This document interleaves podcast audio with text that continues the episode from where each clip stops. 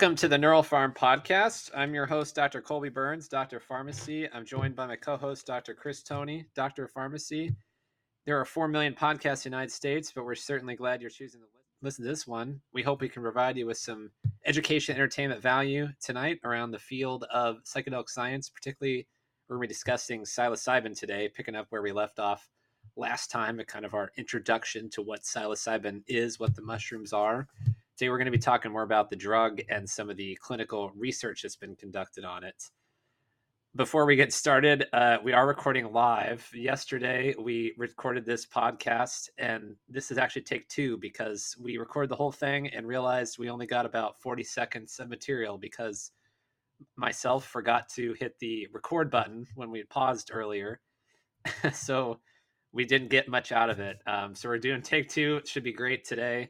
And yes. maybe we should have been on mushrooms while we were talking about mushrooms, Chris. maybe that would have prevented errors. Yeah, possibly. okay. So, following up on uh, current events and news, last week the FDA released draft guidance on clinical investigations of psychedelic drugs. This is the first ever guidance they provided to industry on how to conduct clinical trials on psychedelics. Uh, one interesting thing I got away from this document. It's kind of a long document. It's very technical and not the most interesting to read, you know, unless you're reading policy. But the FDA said any patient that had a history of pulmonary hypertension or pre-existing valvulopathy um, should not be included in clinical trials for any drug that has activity at the serotonin 2B receptor. I just want to understand why that is, and we have to go back and revisit a drug called fen-phen that was popular in the 1990s as a dietary supplement. So the FEN or first fen component was fenfluramine, which is a serotonin releasing agent marketed in the 1970s for weight loss. It produced about a 7.5 kilogram weight loss on average over 24 weeks. But once it was combined with phentermine or the other fen component, the weight loss effects are far more significant, with patients losing up to 17 kilograms on average weight loss clinics started to pop up everywhere around the United States, and the drug really became popular. But a 30 year old woman one day dropped dead due to heart disease within a month of starting fen-phen, and that caused a real nationwide panic.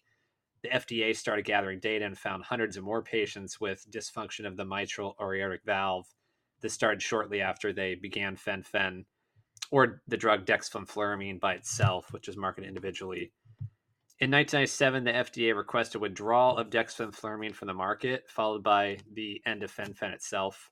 Although fenfluramine is back on the market as Fintepla, which is a drug marketed for a condition called Dravet syndrome.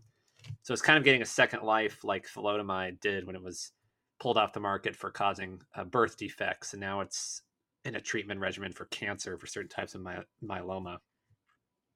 But further research into fenfluramine and norfenfluramine showed it was a serotonin 2B receptor stimulant or agonist. Uh, it was also shown that methylergonovine or Methergine was already a drug known to cause valvulopathy, that it also was a serotonin 2B receptor agonist, indicating the activation of serotonin 2B receptors is critical to developing valve disorder. Serotonin 2B receptors are concentrated in cardiac tissues, and stimulation of those receptors can cause increased mitosis that leads to cell growth and valvular thickening. And when the heart valves thicken, that's not good for pumping. They become inelastic and they're not able to pump as efficiently. So, pergolide and cabergoline also are serotonin 2B agonists and cause valve disorders. MDMA has a few case reports of associated mitral valve disorders, although this was not an inclusion criteria in the MAP trial. Exclusion criteria did consist of those with uncontrolled hypertension, history of arrhythmias, or baseline QT prolongation. Um, LSD is also known to cause valve thickening. So it's not just that there's concern about you know future testing on psychedelics might have this side effect, but it's possibly that some of these current agents do as well. It'll be interesting to see if there's any kind of phase four safety evaluation on MDMA's effects on the heart once the drug becomes FDA approved, which seems likely within the next year. Um, and the FDA has advised any agent with activation of serotonin 2B receptors to come up with patient safeguards until more is known about the potential side effect of valvulopathy.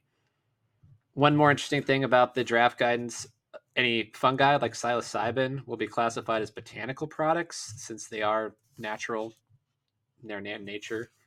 Any product that is genetically modified or altered is not going to be considered a botanical. So it's a great segue now to start talking about psilocybin, which is of course a natural product, which is a selling point for some people, as a lot of people want to use natural products right now.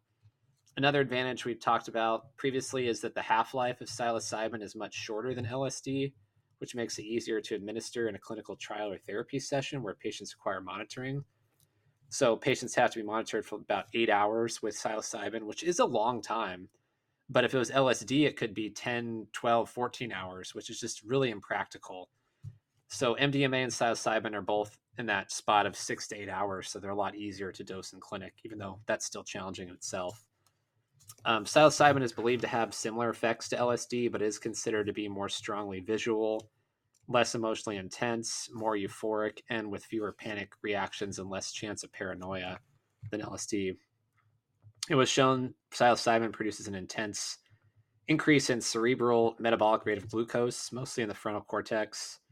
We also discussed the changes in the default mode network last week to kind of explain how psilocybin and other psychedelics that target the uh, serotonin 2A receptor work. So I'm turning over Chris for more on psilocybin research. Yeah, so I would like to preface this by saying that I am not affiliated in any way with Johns Hopkins University, and I do not have any financial incentive tied to the studies that I will be discussing. Um, I'm choosing to highlight the effort uh, from John Hopkins Psychiatric and Behavioral Sciences Department from the year 2000 until now, uh, because they have shown to have consistently looked at different aspects of psilocybin and its relationship to improving many aspects of mental health. So the, the Johns Hopkins Center for Psychedelic and Consciousness Research uh, is currently leading the way in exploring innovative treatments using psilocybin. The molecular structure of psilocybin, which uh, is a naturally occurring psychedelic compound found in magic mushrooms. Uh, it allows it to penetrate the central nervous system, and the scientific and medical experts are just beginning to understand uh, its effects on the brain and mind and its potential as a therapeutic for mental illnesses. Um, because there, there's not a, a federal uh, grant backing um, psychedelic research um, a lot of uh, funds have been donated to this um, uh, center at Johns Hopkins University, and they've they claim that they have about 17 million dollars uh, of funding that uh, allows them to build on previous work and expand research on psychedelics for illness and wellness. Uh, number one, to develop new treatments for a wider variety of psychiatric and behavioral disorders with the aspiration of treatments tailored to the specific needs of individual patients. And then number two, to expand research in healthy volunteers uh, with the ultimate aspiration of opening new ways to support human thriving. In 2000, a group of Johns Hopkins researchers uh, was the first to obtain regulatory approval in the United States to resume research with psychedelics in healthy volunteers who had no previous experience with psychedelics. There was also a milestone study in 2006 um, that kind of relaunched psilocybin research. Um, it was titled Psilocybin Can Occasion Mystical Type Experiences Having a Substantial and Sustained Personal Meaning and Spiritual Significance. And they looked at uh, the safety and enduring positive effect of a single dose of psilocybin and found that it's widely considered the landmark study that sparked the renewal of psychedelic research worldwide.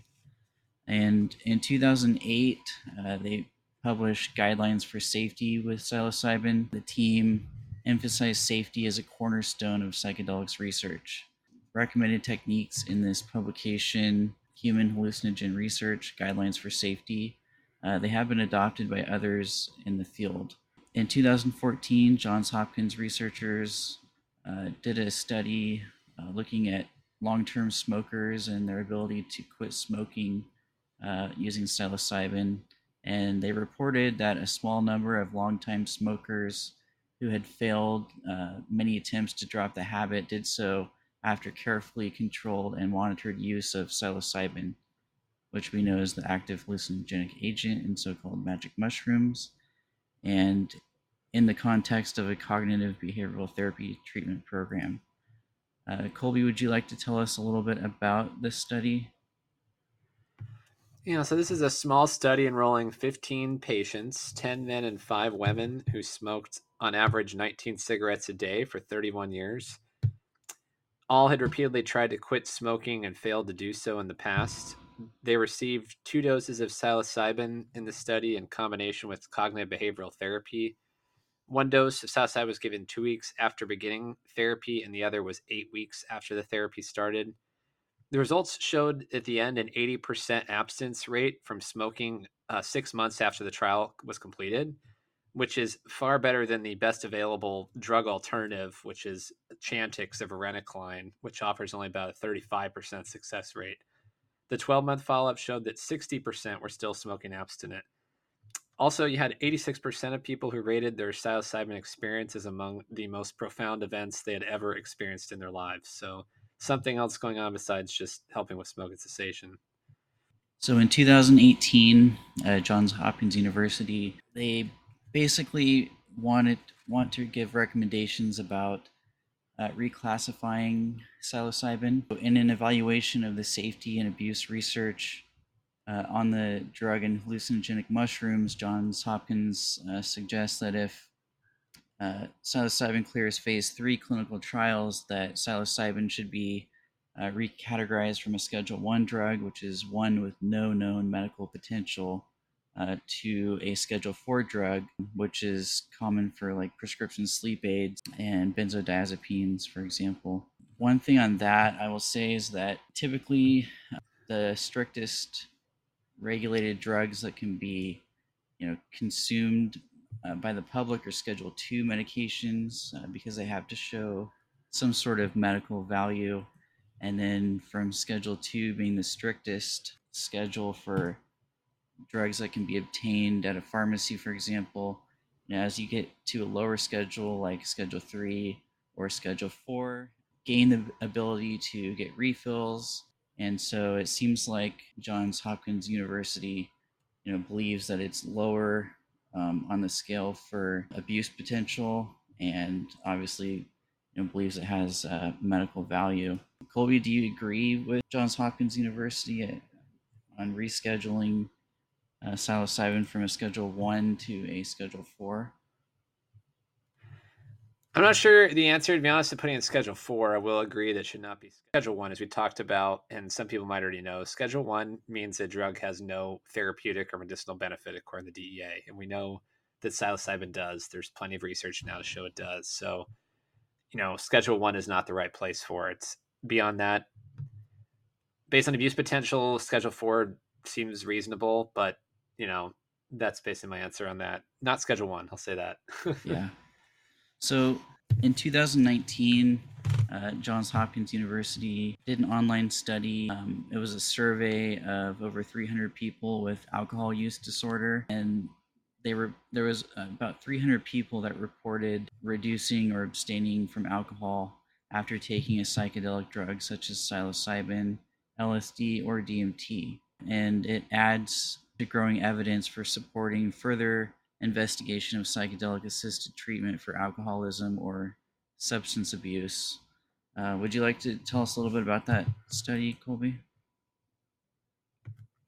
Yeah, so this is a 32 week double blind placebo controlled study conducted at both the University of New Mexico and at New York University. It enrolled 93 patients aged 25 to 65 with diagnosis of alcohol dependence with at least four heavy drinking days in the 30 days prior to screening, uh, which was defined as more than five drinks per day for men and more than four drinks per day for women.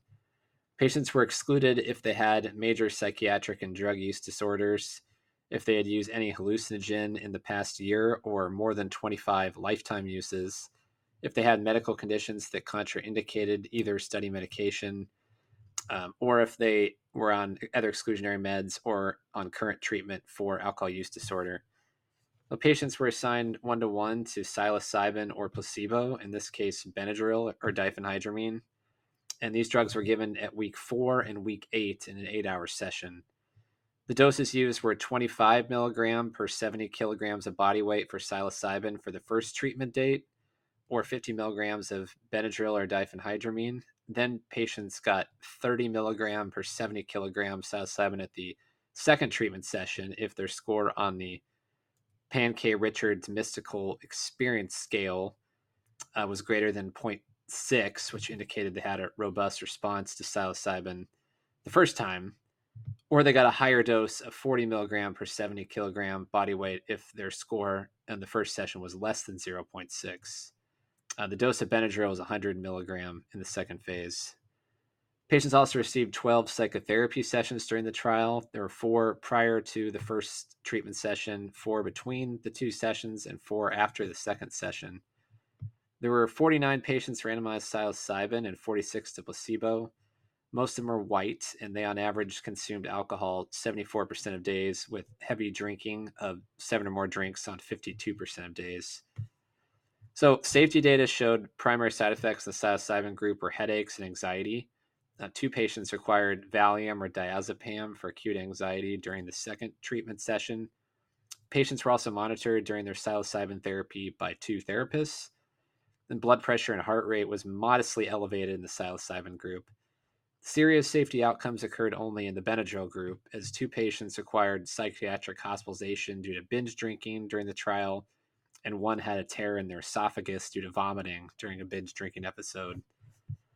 Heavy drinking days were 25% during the trial for the Benadryl group versus less than 10% for the psilocybin group.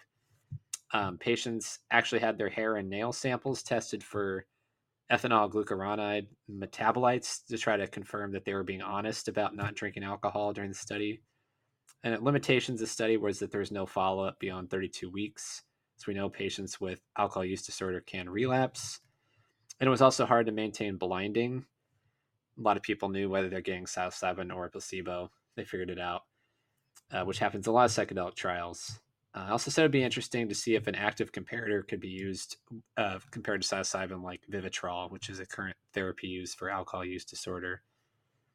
The Quantum Trip trial is another trial which is enrolling patients now in Copenhagen and is set to be completed in 2024. It's a 12 week double blind placebo controlled trial randomizing patients with alcohol use disorder to receive either 25 milligrams psilocybin or placebo.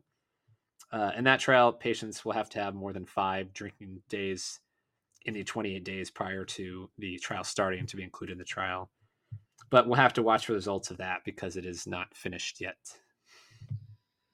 So in, in 2019, Johns Hopkins uh, launched the Center for Psychedelic Research. So, as I said earlier, you know, a group of private donors gave about $17 million to start the Center for Psychedelic and Consciousness Research at Johns Hopkins Medical Department, making it the first. It's the first such research center in the United States, and it's the largest research center of its kind in the world.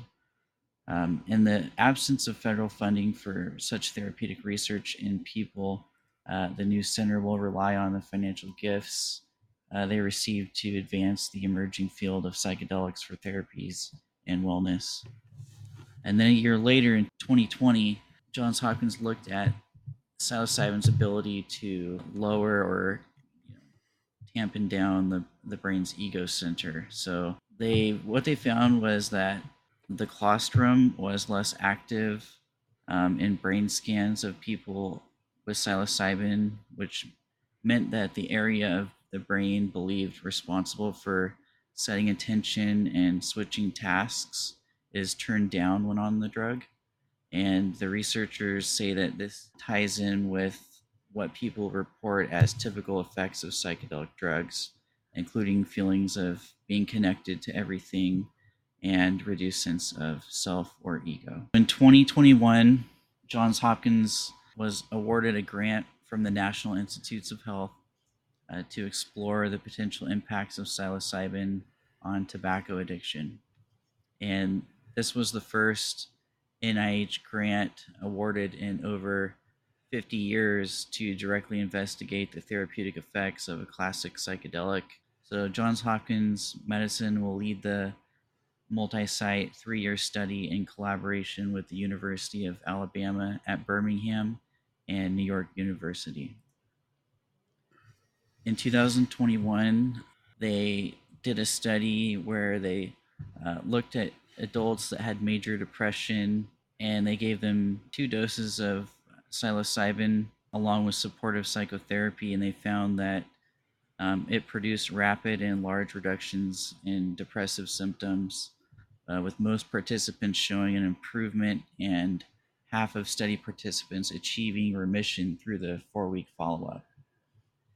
And then in 2022, previous studies by Johns Hopkins medicine researchers showed that psychedelic treatment with psilocybin relieved major depressive disorder symptoms in patients for up to a month.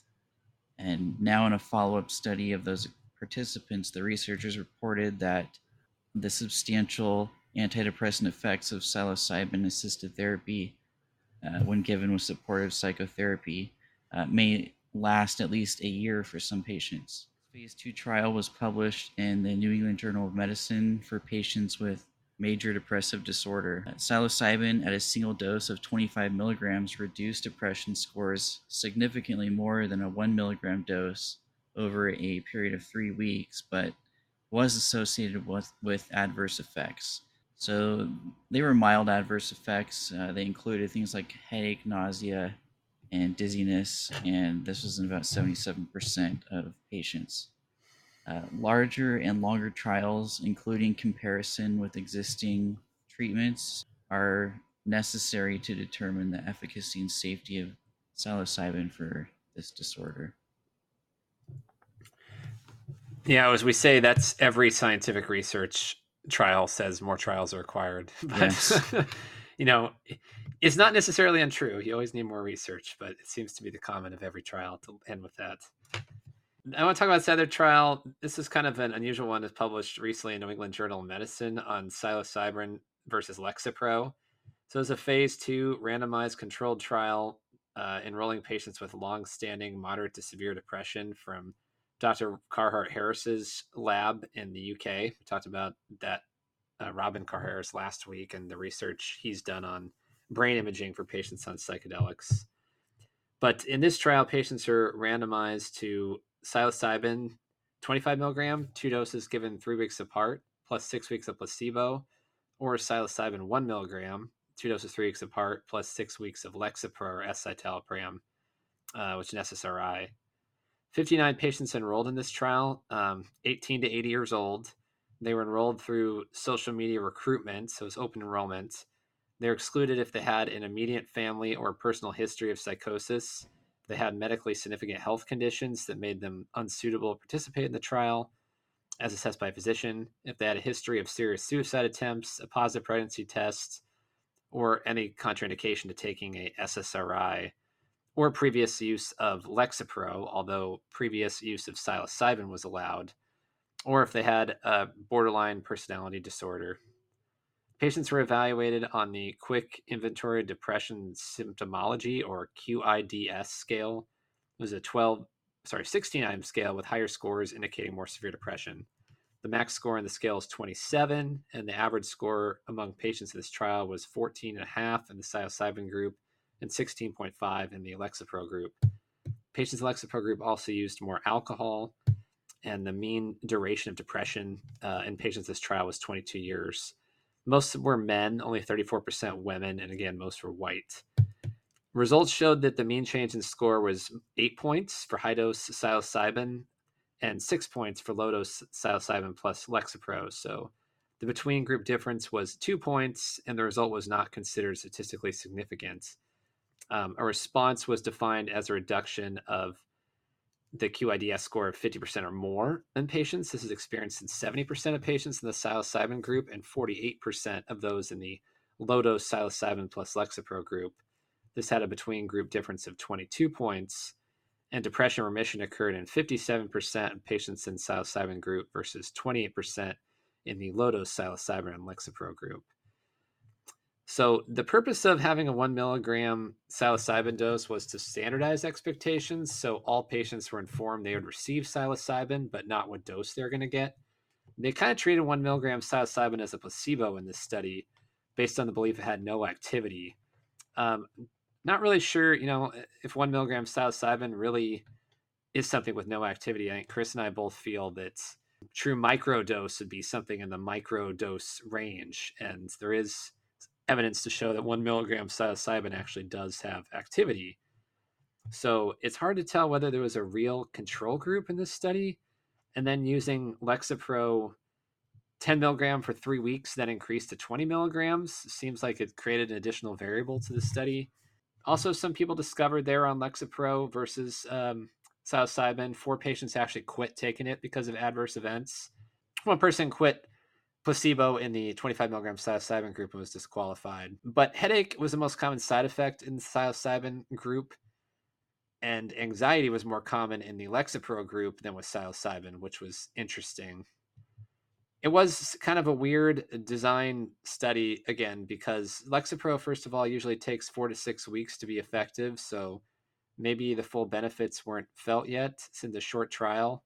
But to me, it was also notable that no patient reported anxiety as a side effect in the psilocybin 25 milligram group. To me, that shows a potential safety benefit, if nothing else, of psilocybin. And, you know, the microdosing, the one milligram regimen is kind of strange. Uh, I guess microdosing usually is more consistent than once every few weeks, but it still doesn't feel like a true placebo to me, one milligram. Uh, in 2016, um, Johns Hopkins researchers did a study uh, it was a small double blind study that reported that a substantial majority of people suffering uh, cancer related anxiety or depression uh, found considerable relief for up to six months from a single large dose of psilocybin. What Colby was just saying about how you know anxiety seemed to be reduced um, in patients that got the higher dose of psilocybin, uh, this study kind of supports that idea too. That you know, it can be an effective uh, treatment for anxiety. And in this case, we're talking about, you know, psilocybin use uh, for anxiety uh, with people dealing with end of life uh, diagnoses like life threatening cancer, for example. Yeah, there's also kind of a entheogen response with psilocybin where it, there's a spiritual type experience some people have, which uh, we really talked mostly about science and not about spirituality or religion, but there is a lot of interest in you know these drugs for that reason too. So perhaps that helps with anxiety and giving people meaning to their life or end of life scenario. Um, believing there's a God, for example, that's I've heard some people never thought there was a God until they took mushrooms and trips. So that's a little off topic, but it kind of relative to end of life there's a lot of studies on psilocybin for end of life. The first one I could find was in 2004 that enrolled 12 patients, 11 women, uh, one man. These patients had advanced stage cancer and diagnosis of acute stress disorder or generalized anxiety disorder due to cancer or adjustment disorder with anxiety. Patients were 36 to 58 years old. The trial excluded patients with CNS cancers, severe cardiovascular illness, untreated hypertension, or a history of schizophrenia or psychosis or pre-existing anxiety disorders. Patients received two experimental treatment sessions, one with 0.2 milligram per kilogram of psilocybin and one with niacin, which was used as the placebo in this case. Niacin is often chosen as a placebo in studies of magic mushrooms because it induces a flushing and tingling sensation that kind of like mimics some sort of actual reaction, even though there's no high or real effects on the brain. Some people just feel like they're experiencing something. Different questionnaire scales are given to patients beginning at two weeks after each session and continuing every month for six months after the final session. Results showed that the STAI trait anxiety scale demonstrated significant reduction in anxiety that reached significance one month after treatment with psilocybin, and mood improved for two weeks after treatment with psilocybin, with significant improvement on the Beck depression inventory at six months after treatment began. The profile of mood states was elevated prior to psilocybin admin and remained elevated two weeks later in 11 out of 12 patients. Safety screening showed uh, minor increases in heart rate and blood pressure with psilocybin, but no patient experienced arrhythmia. Uh, efficacy results were not quite as strong as in like the 1970s trials with psilocybin, where they used mega doses. But these lower doses of psilocybin still showed benefit. Some patients were upset that they got the niacin seconds, uh, that got the psilocybin first. They could obviously tell they're on a placebo the second time, and they wanted a second dose of psilocybin instead. Another study of 51 patients with life threatening diagnoses, um, such as cancer, with symptoms of depression, was conducted in 2014. Patients received a placebo with either 1 milligram or 3 milligram per 70 kilogram body weight dose of psilocybin, or 22 milligram or 30 milligram per 70 kilogram body weight. 80% of patients in the high dose psilocybin group endorsed moderate to greater increased well being of life satisfaction with mystical type experiences strongly associated with therapeutic outcomes.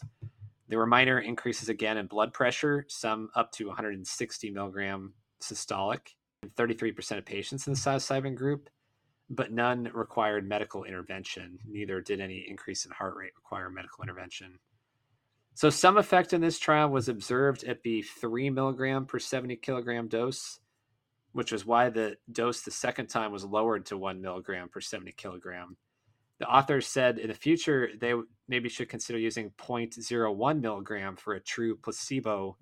Again, that's what we call it micro dosing, because maybe you need dosing in that microgram range to actually have something that doesn't have any psychedelic effect at all. Three other trials also showed benefit of psilocybin in a similar population for end of life depression in those with terminal illness.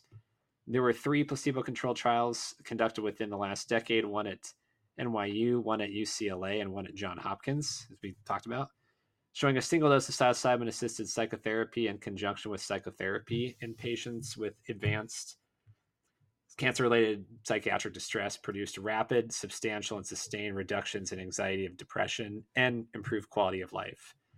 It seemed like mystical type experiences were crucial to reestablishing meaning in a person's life and reduce desire to end their life early. So, that's kind of like the entheogen response, talking about giving meaning of life to some people and religious type experiences. In addition, population level data from the National Survey on Drug Use and Health found that lifetime psychedelic use is associated with 14% reduction in suicidal thinking, 29% reduction in suicidal planning, and 36% reduction in suicidal attempts. Uh, another study out of Canada, an epidemiological epidemiological study showed a 60% reduced suicidality hazard among sex workers in Canada who had reported using psilocybin. Ayahuasca also was shown to have a protective effect in this um, investigation, as one open label study showed that within 30 minutes of ayahuasca use, patients had reduction in suicidality and major depression, and those reductions were sustained over one to three weeks. Um, we'll talk more about ayahuasca at some point in the future, but maybe it's not just psilocybin that has benefit for preventing end of life depression and preventing suicide. So, lastly, we have to mention two states that have moved the ball forward in granting access to psilocybin. Those are Oregon and Colorado. I hope we get some future guests on to discuss the challenges faced so far in these states and the positive momentum they're building as well. But from a practical standpoint, a barrier to psilocybin therapy is the time required for administration and the regulatory barrier of sites requiring certification of facilitators. So it's going to be expensive for some patients and for facilities, but it does seem like an exciting step forward. So the differences in how the states have approached psilocybin legalization in Oregon, psilocybin um, laws allow anyone over the age of 21 to have access to psilocybin in a clinic setting for any indication. No prescription or referral will be needed. Only patients need the ability to pay, of course. They will need a pre therapy session and follow up integration session and facilitators will be required to have a high school diploma, be an Oregon resident, and complete a 160 hour licensed training program and pass a test administered by the Oregon Health Authority. Some people are worried if they join as a facilitator, they might lose their DEA license by participating in the program. But Oregon is trying to ensure protection federally um, from punishment under right to try laws. Retail sales for now will remain illegal in Oregon. Colorado laws, um, the state will not be accepting applications for healing centers or dispensaries until 2024. People are allowed to grow and consume psilocybin mushrooms and derivatives, as well as ibogaine, mescaline, and DMT for personal reasons, although LSD will still remain illegal. People can give away these drugs, but they cannot sell them and they cannot advertise when they are giving them away. You're only allowed a 12 by 12 area on your private property on which to grow, and the penalty for breaking the law, according to the state, is a $100 fine and up to 24 hours of public service. It seems like a bit on the light side, really, um, but there could still be federal punishment since this is not legal at the federal level yet. So, a lot of changes we're seeing. Psilocybin definitely has a lot of research and it's gaining popularity in practice. Stanislav Grof, who's a big psychologist and pioneering researcher in the field of psychedelics, has likened the value of psychedelics in psychiatry and psychology to what the microscope has done for biology and the telescope for astronomy, a major paradigm shift in how we treat these conditions and potentially, you know, a real shifting force in our society and in medicine. So I just want to close by saying that next time we will be having a guest interview with George Selhorn. He's with Flourish Labs in Oregon. They're one of the largest psilocybin mushroom testing facilities, helping ensure that these clinics have access to safe product. And he's also getting a functional mushroom testing with uh, Lion's Mane and Reishi. That'll be exciting to interview with him. We also will talk more about drug interactions with psilocybin and discuss psilocybin for pain, which we did not get into with focus on mental health tonight. Anything you want to close by saying, Chris? Uh, no, I think we got through pretty much everything we planned on. So, except for the mad honey. yeah, that's something we'll have to talk about later. That's a big topic. Yeah, we'll talk about mad honey another time, and I'll have a link in the reference so you know what I'm talking about. I guess that's all we have again for tonight, and we hope you got something out of this. Thank you very much. Have a good night. This podcast is presented for educational and informational purposes only. As licensed pharmacists, we do not advocate for the self administration of products designed to be given only under medical supervision, nor do we recommend for or against the use of products listed as Schedule 1 under Drug Enforcement Administration guidance, nor do we recommend using prescription only products that have not been prescribed to you by a licensed prescriber. We assume no responsibility for any legal repercussions that may occur to the individual after the use of federally illicit substances.